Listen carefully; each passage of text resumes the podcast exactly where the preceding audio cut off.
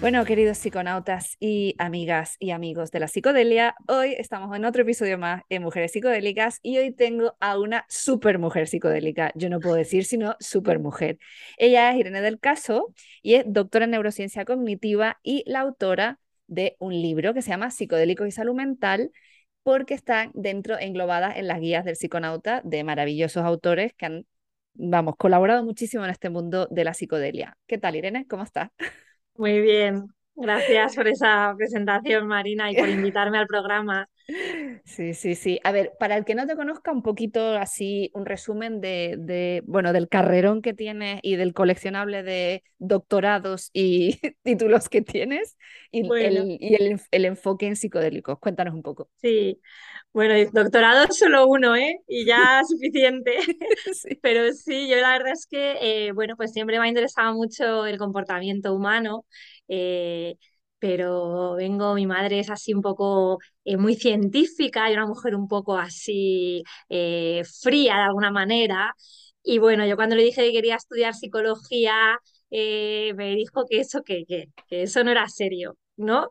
Entonces, eh, pues me interesaba mucho la biología y siempre sido una persona con muchos eh, intereses, digamos, ¿no? Una de estas personas que pica un poquito por todo, pero luego a lo mejor me cuesta ahí quedarme en algo mucho tiempo. El caso es que acabé haciendo biología y me especialicé en neurociencia, ahí entendiendo pues cómo funciona la neurona, el sistema nervioso, la evolución, ¿no? Y luego de ahí me fui a hacer un máster y el doctorado en neurociencia cognitiva. Y ahí pues estuve estudiando un poco em, la atención centrada en el yo y cómo interfería con los procesos de atención, un poco de temas relacionados con la meditación quizás y un poco con los psicodélicos, aunque yo no estudié esto durante mi doctorado, pero sí estudiaba las redes neuronales implicadas en estos procesos. Y, y bueno, pues cuando terminé el doctorado, eh, decidí que, bueno, que me gustaba mucho la investigación, me, me, gustaba mucho aprender del cerebro, pero quizás no llevar a cabo yo la investigación y que yo lo que, me quería dedicar era no a estar delante del ordenador, sino a estar delante de la gente y tener esa conexión humana y, intentar ayudar en lo que pudiese a las personas. Entonces ahora después de ese doctorado en neurociencia, bueno, me hice un máster en meditación así un poco de, de, pasada y estoy haciendo la carrera de psicología porque quiero irme un poco hacia el mundo de la, psicoterapia y, por supuesto, pues con el fin de en algún momento introducir la psicodelia dentro del proceso terapéutico, pero no solo, o sea, también me interesa la terapia en general eh, creo que los psicodélicos no son para todo el mundo, creo que tienen un gran potencial, pero, pero bueno, no. Entonces ahora pues estoy en esas y llevando a la Sociedad Psicodélica de Madrid un poquito que, que, bueno, que ahí no ofrecemos terapia ni nada, pero sí información, intentando generar comunidad, porque hay mucha gente que, yo lo que me he dado cuenta, hay mucha gente que toma estas sustancias eh, en soledad y que luego no tienen con quién compartir la experiencia. Y sienten una gran soledad. Entonces, generar esa, esa comunidad de gente con la que poder compartir me parece muy importante. Y estamos un poco ahí. Lo que pasa es que nos escribe mucha gente pidiendo terapia. Claro, es que, es que es la clave ahora mismo toda con toda la difusión que hay en medio, sobre todo todo lo que proviene de Estados Unidos, donde hay más movimiento, donde se están generando documentales que llegan por plataforma, viendo los, los beneficios ¿no? que supone para la salud mental, pues claro, todo el mundo quiere probarlo, gente que está realmente desesperada, ¿no? Que este verano, claro. Sí, este verano con el salió, fue salir lo del documental de Michael Pollan de cómo cambiar tu mente y bueno, lo he notado muchísimo porque me llegan un montón de mensajes a la Sociedad Psicodélica de Madrid eh, pidiéndome terapia y yo digo, mira, lo siento y es, da mucha rabia, da mucha rabia no, no tener a alguien a quien dirigirle, pero claro, los terapeutas no pueden arriesgarse porque además el terapeuta que lo está haciendo eh, en underground lo hace con pacientes que conoce, que ya lleva un proceso con ellos, pero no cogen a gente que viene de Internet. Entonces, aunque yo conociese a, gente que tampoco la conozco, en, conozco a algunas personas, pero no muchas, eh, yo no les puedo enviar a gente que me viene así de la nada, ¿no? No, no, porque hay que hacer un seguimiento, hay una terapia previa, saber si llevan medicación, si no llevan medicación, a qué son resistentes, a qué no. Es que hay, mucha, hay, mucha, hay muchos factores y te quería preguntar por qué dices que la, psicodelia no es para todo el mundo.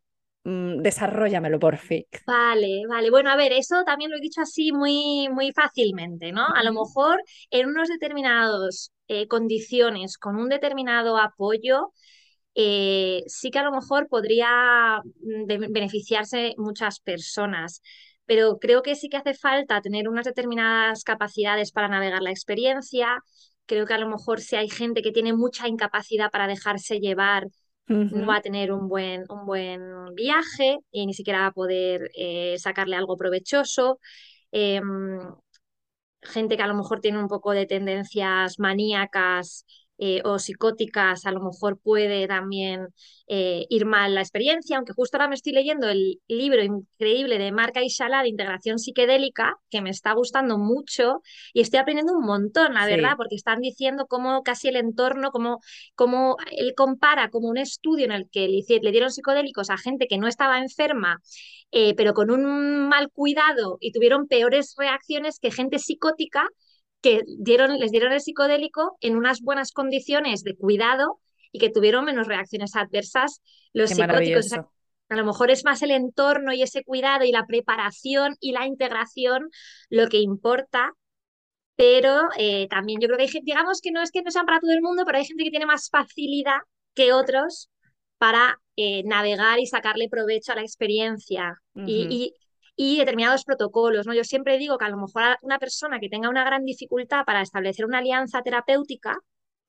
que desconfíe de la gente, a lo mejor esa persona puede sacarle más provecho al psicodélico solo en su habitación que, que, con un terapeuta al lado del cual desconfía. No lo sé, porque no, no hay esa investigación, pero que habría que adaptar los protocolos a las personas, ¿no? Claro, esa es la complicación que vemos todos los usuarios y los que estamos metidos en ese mundo, que eh, no hay una receta mágica, o sea, no hay una receta para todo el mundo que funcione como un paracetamol. No, esto es una cosa muy específica que es que no sabemos qué reacción puede tener cada persona porque lo que tenemos en la cabeza es muy eh, personalizado literalmente. O sea, es que no, nuestras experiencias, cómo hemos crecido, los traumas que podamos tener, eh, no sé, hay cosas, gente que ha ocultado trauma y de repente una experiencia psicodélica le salen. Es complejo, definitivamente es complejo. ¿Y muy impredecible. ¿Y por qué la psicodelia? ¿Por qué la psicodelia? Bueno, yo creo que es algo que nos ha pasado eh, a, mucha gente, ¿no? Que tú vives en un mundo X y de repente con un sentimiento X, ¿no? Tú eres esta persona y tienes esta realidad, esta forma de ser, esta forma de sentir y te crees que eso es todo lo que hay. Y de repente tomas esta sustancia y, dices, ostras, ¿qué ha pasado? Pero sí, sí, sí, sí, pero si hay otra forma de sentir y hay otra forma de, pensar y de conectar con mi cuerpo. Sí, sí, entonces para mí fue un antes y un después, porque realmente a mí las frases eh, hippies o budistas o lo que sea, yo las había visto por ahí, pero no resonaban, no significaban nada. Y yo creo que nunca lo hubiesen hecho si no hubiese sido, o sea, la meditación estaba ya ahí, pero yo no estaba prestando atención. Y a raíz de tener esta experiencia que tuve eh, con una gran amiga, con Angie, que en, ese momento no la conocía, eh, la conocí en ese viaje con el que fui con dos amigos que sí conocía y la verdad es que fue la mejor acompañante que puede tener, le mando un besazo enorme y, y, bueno, pues yo a raíz de eso me descubrí que, que bueno, lo primero que llevaba atrapada en un plano mental, ¿no? que mi realidad se limitaba al plano mental, es una persona muy racional, analítica, y me encanta ese plano, me encanta, porque soy así y, me divierto dentro de él. Pero de repente descubrir que hay, que se puede, ¿sabes? Que hay algo más, que puedo salir de ese plano, que puedo ralentizarlo, que puedo conectar con mi respiración, que puedo prestar atención de otra forma al mundo de, mi alrededor, ¿no? Con, interaccionar de otra forma con el universo, ¿no? Con ese exterior, pues eso fue, eh, bueno, alucinante y de repente esas frases, darte cuenta de que, bueno, hay toda una filosofía detrás de estos entendimientos, ¿no? El budismo y el aquí y el ahora y darte cuenta de que es que de repente que la gente sabe que existe esto, pues fue como, vamos a, tenemos que investigar esto en más detalle, que hay por aquí.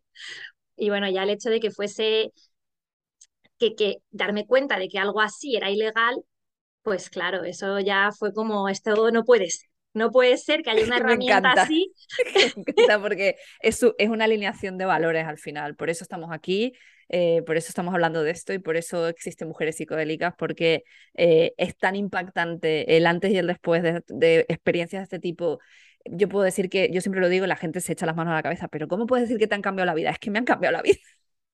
Es que estarías aquí. Claro, es que es lo que te digo, a tantísimos niveles es, es, tantas cosas y el uso que se le puede dar y, y, la mejora que pueden tener muchas personas que están realmente pasándolo mal y que sea ilegal, es que es la rabia que nos da, ¿no? De decir, tenemos que luchar y, en difundir y quitar los, los estigmas que tienen esta, estos, pues estas herramientas, más bien son herramientas, no tanto, no es para todo el mundo, porque no todas las herramientas las usa todo el mundo, pero están ahí y hay que poder acceder a, acceder a ellas, ¿no? Al final. Sí. ¿Y, ¿Y, qué me cuentas de, o sea, mm, de lo que vienes haciendo, los trabajos de investigación que vienes haciendo, o de todo lo que te has documentado para escribir el libro y para, digamos, seguir eh, avanzando en esto?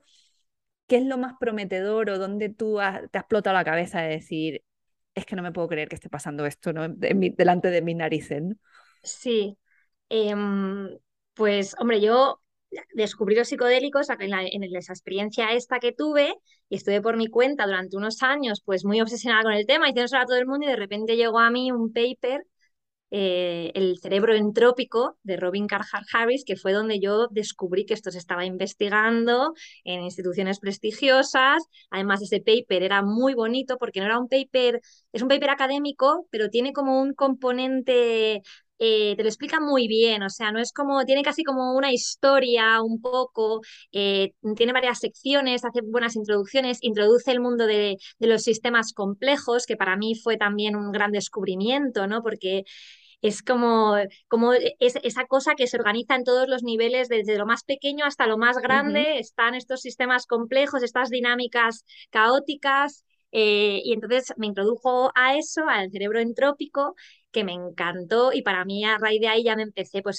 fui a conferencias, empecé a meterme en el mundo de la investigación por mi cuenta, porque yo en mi doctorado no estaba explorando esto, pero ir a muchos congresos, leer muchos papers, ver los resultados impresionantes de, de, de, los estudios clínicos, que también digo que yo al principio decía impresionantes, pero ahora en el libro hablo un poco de por qué a lo mejor no son tan impresionantes como parecen, que sí que lo son, porque, porque al fin y al cabo estamos tratando de, gente, de personas, por ejemplo, los estudios con, con, con depresión, estás tratando con personas que han probado muchos otros tratamientos y no les han servido, pero hay que tener una cosa en cuenta, que es que los participantes de esos estudios se seleccionan cuidadosamente. No coges a cualquier persona deprimida y te la metes ahí al estudio. Hay un, hay un screening muy cuidadoso en el cual una de las cosas que tienen en cuenta los terapeutas es ver que van a poder generar una buena alianza terapéutica con la persona. Y en psicoterapia sabemos que lo que mejor predice la eficacia de la terapia no es el tipo de terapia, sino la calidad de la alianza terapéutica. Entonces ahí ya hay un sesgo bastante grande a la hora de seleccionar a los participantes y eso hay que decirlo, hay que, hay que tener cuidado con generar unas expectativas enormes porque eso luego puede generar mucho daño a la persona a la que no le sirve, porque también hay gente a la que no les termina de servir. Y luego también se ve que, bueno, con, el tema de la depresión, sobre todo, a las personas mejoran, pero luego al cabo de los meses la depresión pues puede volver, o sea, no es una, no es para siempre, pero sí que te da unas herramientas y que a lo mejor con tres dosis de psicodélicos al año, una persona deprimida consigue mantener la depresión a raya. Entonces, ya eso, eso sería fantástico, ¿vale? No es para toda la vida, pero, pero oye, tres dosis, compárate, tres dosis al año con una pastilla todos los días, con las consecuencias negativas que tiene. Pero bueno, yo por ejemplo el otro día estaba hablando con un chico de la sociedad psicodélica que su mujer, ella tomó psicodélicos y para tratar su depresión y lo pasó fatal. Sería porque no, había una buena preparación, por lo que sea, pero tuvo muy mal viaje y ahora la chica está estabilizada con, con antidepresivos. O sea que se trata un poco de que las personas, de que se pueda probar, de que cada uno, de que esté ahí como una opción más y que la gente pueda elegir lo que más, con lo que más seguro se sientan, porque al final eso es lo más importante, que la persona se sienta segura. Claro, es que al final lo de las muestras y la ciencia, si al final en esto estamos escogiendo lo que tú decías, ¿no? Al perfil adecuado, nos estamos saltando a los perfiles inadecuados y no sabemos cómo pueden reaccionar. Entonces, claro, mm, la muestra no es tan veraz y por eso hay mucha gente en, la, en, el sector, ¿no? O en, el nicho, ¿no? Hablando de que hay una burbuja, una burbuja sobre los psicodélicos, ¿no? Y tiene que ver con esto, entiendo, ¿no? Que, que se están, digamos, aumentando eh, los resultados, un poco dándoles demasiado, demasiado, demasiada voz, que realmente no son muestras completas y además también se está generando mucho hype en el mundo tecnológico, asociándolo a los psicodélicos, generando industria y, y empresas, y entonces ya si hay un interés económico detrás, muy fácil que se genere la burbuja que ha pasado con otras cosas. Sí, que al final, eh, como quieres vender, pues eh, quites la información negativa, ¿no? Y lo presentes así como con un regalito eh, muy, muy gustoso y luego no es así. Y luego también el tema de lo que le pasa, estuve en una conferencia hace poco y trajeron a las voces de los participantes que habían ido a estos estudios y hablaban un poco de, claro, en los estudios les tratan, pero luego tienen que volver a la vida real y cómo se sienten un poco como, ostras, a mí me habéis cambiado todo, pero ahora yo quién soy, claro. Eh, llevo 30 años deprimido, ahora ya no estoy, pero quién soy, estoy aquí solo. Entonces, bueno, pues ahí están muy bien los círculos de integración, generar círculos con las personas con las que compartir. Em, eh, entonces, generar un poco de comunidad también es, es importante. Hay que ir desarrollando esas eh, herramientas o técnicas o nuevos estilos con los que podamos eh, pues sacar el máximo provecho. Claro, al final nosotros nos vemos en el lado del usuario y, y, es por eso hemos creado Mujeres Psicodélicas y estamos intentando crear esa comunidad de, de apoyo ¿no? y de compartir eh, pues porque no tenemos terapeutas, no tenemos psicoterapeutas que trabajen con, con, psicodélicos, que nos den ese apoyo del que tú bien hablabas ahora mismo, de gente que tiene problemas y que luego se encuentran con una nueva situación y necesitan eh, esa, esa post-integración de integración. O sea, es que sí. mucha integración realmente al final, ¿no? Es una cosa. Sí, mantener, Claro, es mantenimiento, ¿no? Y, nos falta todas esas personas, por lo cual lo, lo que es la Asociación Psicodélica de Madrid eh, y diferentes eh, grupos de personas que nos vamos uniendo para ir compartiendo esos intereses e irnos apoyando unos a otros, porque es que no nos queda otra ahora mismo. Sí, efectivamente. Y eso es... lo que queremos empezar a mover en la, en la sociedad psicodélica más, los círculos de integración, porque eso sí que es que la gente tiene sus experiencias y, vienen y eso nosotros ahí no tenemos ningún problema legal, ¿no? Como podría ser un acompañamiento o ya una facilitación.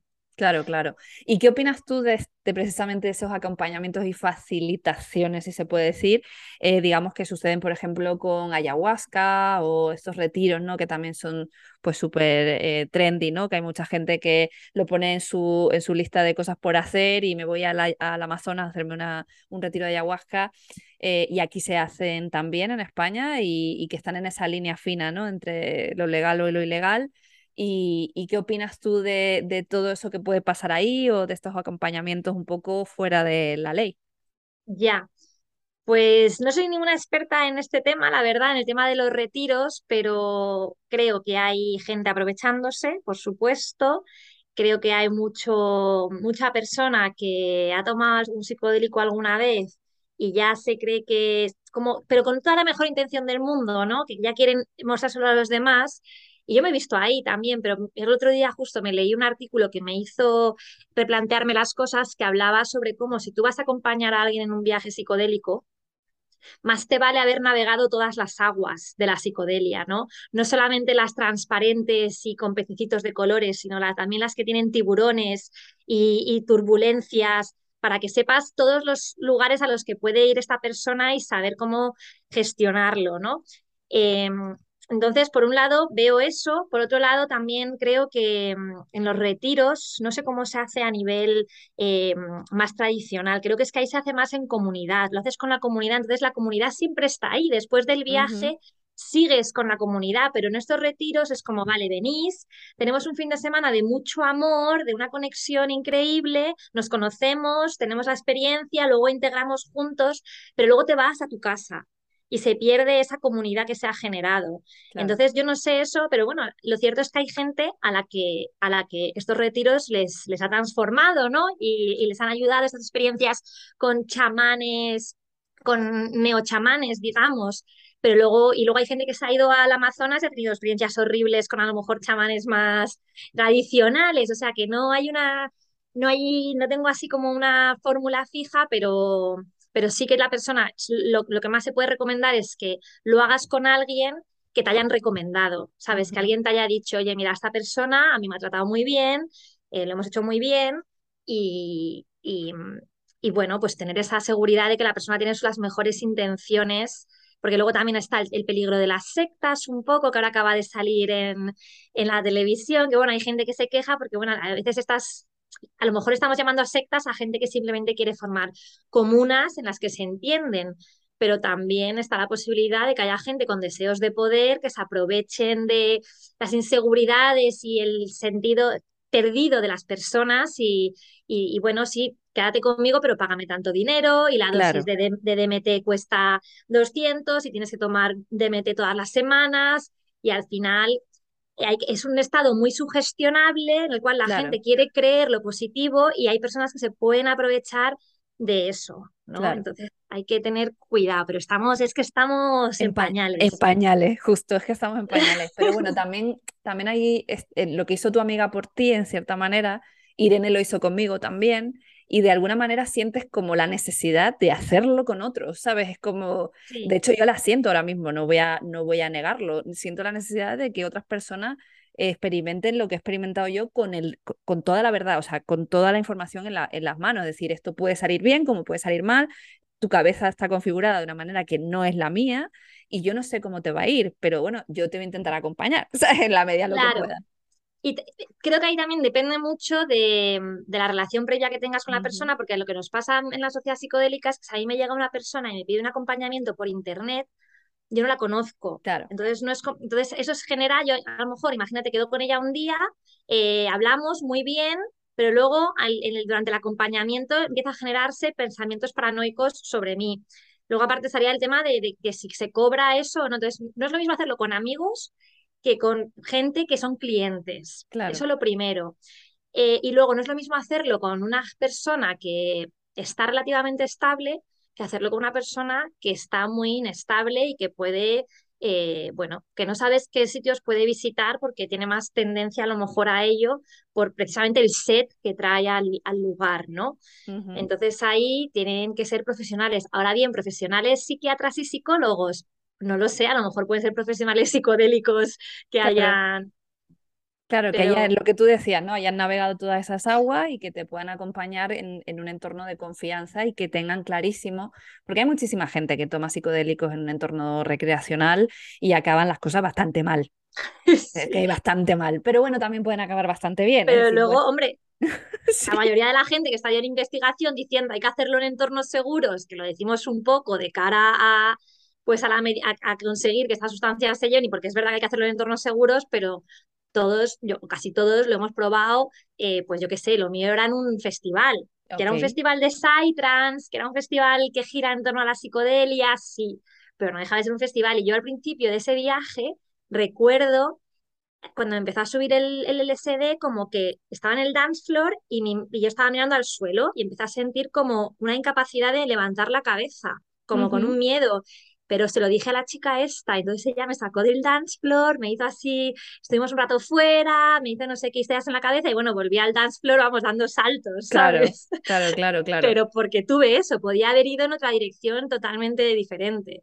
Pero si esta persona sabía, pues probablemente te, hubiese detectado rápido porque me imagino que esta persona también habría tomado y te ve y te ve porque te puede ver, que esta es la magia de la psicodelia, que si toma el, el, facilitador o la persona que te acompaña, que debería tomarlo, eh, te ve y puede saber por dónde estás navegando porque está en, el, en, el, en un estado similar desde la experiencia, claro. Entonces, eh, eso, está, eso está genial.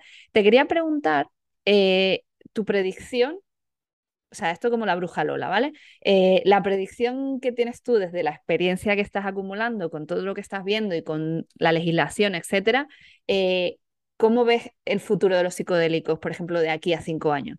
¿Dónde estaremos de aquí a cinco años en, este tema?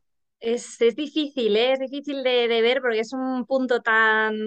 Ahora mismo estamos en que puede ir en muchas direcciones, ¿no? Porque puede haber, por ejemplo, una, un escándalo terrible que eche todo para atrás porque puede darse, ¿no?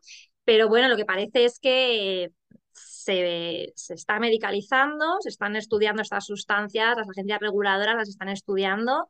Eh, y los gobiernos están financiando los estudios, están ya avanzados. Eh, se están haciendo cursos que todavía no son, no te permiten, no te dan una licencia, porque como todavía no son legales, pero lo cierto es que cada vez están apareciendo más cursos de terapeutas psicodélicos. Entonces, bueno, yo creo que sí que empezarán a aparecer clínicas, bueno, ya tenemos clínicas de ketamina, entonces yo creo que primero va a entrar por la vía de la medicalización. La pregunta es, ¿se va a quedar ahí? o, una vez que, se pruebe, oye, estas drogas, sustancias, hay gente que no le gusta llamarle drogas, mm. estas sustancias que modifican nuestro cerebro, que bueno, para mí son drogas, pero entiendo que es una que tiene eh, una connotación negativa, pero estas, estas sustancias, si probamos que tienen capacidad de sanar a gente que está muy mal, entonces ya no tienes un argumento de salud pública para no darle acceso a otras personas, porque todo el mundo tenemos algo que mejorar, todo el mundo además tenemos, ya desde el argumento de la libertad cognitiva, ¿no? Todo el mundo tenemos derecho a investigar sobre nuestra conciencia siempre y cuando no estemos haciéndole daño a nadie. Claro. Pero que encima se demuestra que es que tienen potencial terapéutico para gente que está muy mal, ¿qué argumentos nos pueden poner para, para no permitir que cualquier persona pueda acceder a ellos de una manera regulada y quizás pues se saquen carnés de consumidores, eso estaría bien, y si, y si la lías, pues te lo quitan, ¿sabes? Como el carnet de conducir. Claro. si consumes mal, pero bueno, ahí no tenemos a gente borracha por las calles todos los días y, y Así se es. permite, ¿no? Pues, es y que casi depende. que en algunos sitios hasta se ve positivo, en plan, oh, no, pero me pilláis, y es como que ganas puntos. Pues, claro. Sí, esto es la, doble moral al final de que hay lobbies de, poder siempre detrás, de pues el tabaco, el alcohol, pues son lobbies que han, permanecido ahí, que están presionando a la, sociedad y a la economía. Y esto, pues como es minoritario y era de un grupo de hippies que pues, cuando se filtró el LSD empezó por ahí a, investigar, pues claro, mm, no le van a dar bola. Pero no sé, yo quiero creer que en cinco años ya está fuera del Schedule One de, de la ONU y LSD, psilocibina, eh, MDMA, etcétera, creo, quiero creer que estarán fuera del Schedule One y se regularán de otra forma. Y por lo menos la, la, creo que lo, lo, que tenemos que buscar la mayoría de países es eh, legislar para la descriminalización. Sí. Sí, no, tanto... Eh, no tanto regular el uso, sino descriminalizar al que lo usa lo usa correctamente en autoconsumo, que ni siquiera es un tráfico de, de estupefacientes, porque ahí sí, obviamente, hay que regular y hay que eh, evitar que haya personas que puedan adulterar incluso la sustancia, que ya sabemos que al final es un negocio y el que quiere hacerse, hacerse rico, pues va a intentar sacar el máximo posible de la sustancia. Pero bueno y facilitar la investigación, porque ahora mismo con la clasificación actual es que eso frena la investigación muchísimo. Entonces hay que, sí, yo creo que sí, la, la clasificación está ya cerca, yo creo. Ya luego cómo se gestione, no lo sé. Claro. veremos a ver. Y te iba a preguntar, eh, desde tu perspectiva más científica, ¿algún consejo que le puedas dar a algún psiconauta que nos esté escuchando que diga, mm, esto puede pasar en tu cerebro, esto eh, son cosas normales, eh, no te asustes si te pasan. Ah, sí, sí. Una sesión de preparación de, no te asustes, sí. Claro. Sí, bueno, yo lo que me gusta sobre algo, porque lo he visto en, en, amigos, en, en, concreto mi compañera de piso, ella no había, y otra amiga también me habló de que le había pasado a ella, ella no conocía el concepto de, la disolución de, del, ego, ¿no? De la muerte del yo. Entonces, cuando la muerte del yo vino, esto le pasó a dos amigas por separado, ellas estaban convencidas de que se estaban muriendo de verdad, con la angustia que eso supone, ¿no? La angustia de mi familia, que he hecho, el dolor.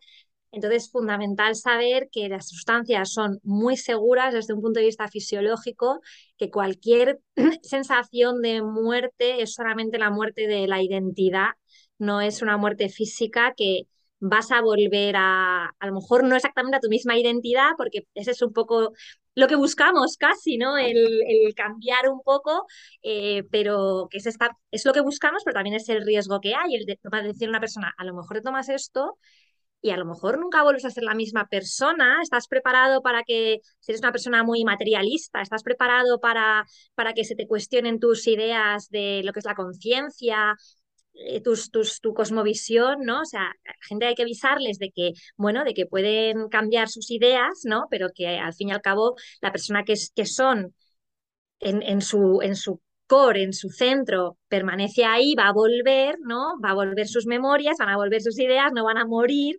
Eso es muy importante, yo creo.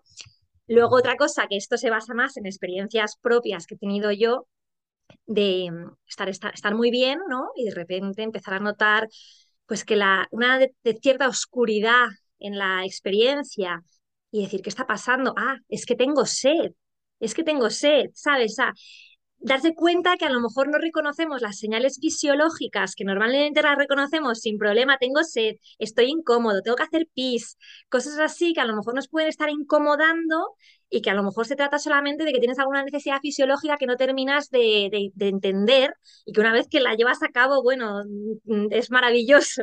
Todo pasa, todo pasa, vuelve al punto de todo bien. Todo bien, todo fantástico, el bienestar absoluto. Em, luego, eh, ¿qué más se puede decir? Pues que hay un entorno tranquilo, que hay un entorno que se sientan seguros, que se puede generar una, si lo están haciendo con más personas, se puede generar esta sensación un poco de, telepatía de alguna forma, ¿no? Y que la gente sabe lo que estás pensando y lo que estás sintiendo. Y que si estás con una persona en la que no confías y sobre la que estás emitiendo juicios negativos porque no confías en ella o, ante la que sientes miedo, lo vas a pasar muy mal, porque vas a sentir esa, no vas a sentir que no puedes esconder, no puedes esconderte, que eso creo que también es una razón por la que nos hace revisar tanto la pureza de nuestros, de nuestros pensamientos y encontrar ese amor, ¿no? Porque nos vemos expuestos. Hay un, hay un cómic muy bueno, un meme, que son como unos extraterrestres que dice uno, ¿han descubierto ya que tienen telepatía? Y dice el otro, no, sus pensamientos son demasiado juiciosos, ¿no? Entonces no pueden compartirlos, y están, no puedes compartir. Claro. Pero una vez que limpias el pensamiento, bueno, yo no sé si eso será verdad o no, porque las realidades estas extrañas que aparecen en la experiencia, pues no sé, no tengo muy claro qué opino de ellas. No quiero... Bueno, yo es que yo he vivido de todo, eh, de todos los viajes y, y, de verdad que hay cosas que están contrastadas. Entonces, que están contrastadas porque otras personas no estaban en ese estado y lo vieron claramente. Me, al, pasar eh, todo el trip, me, me dijeron claramente, no sé cómo lo hiciste, pero diste en el clavo.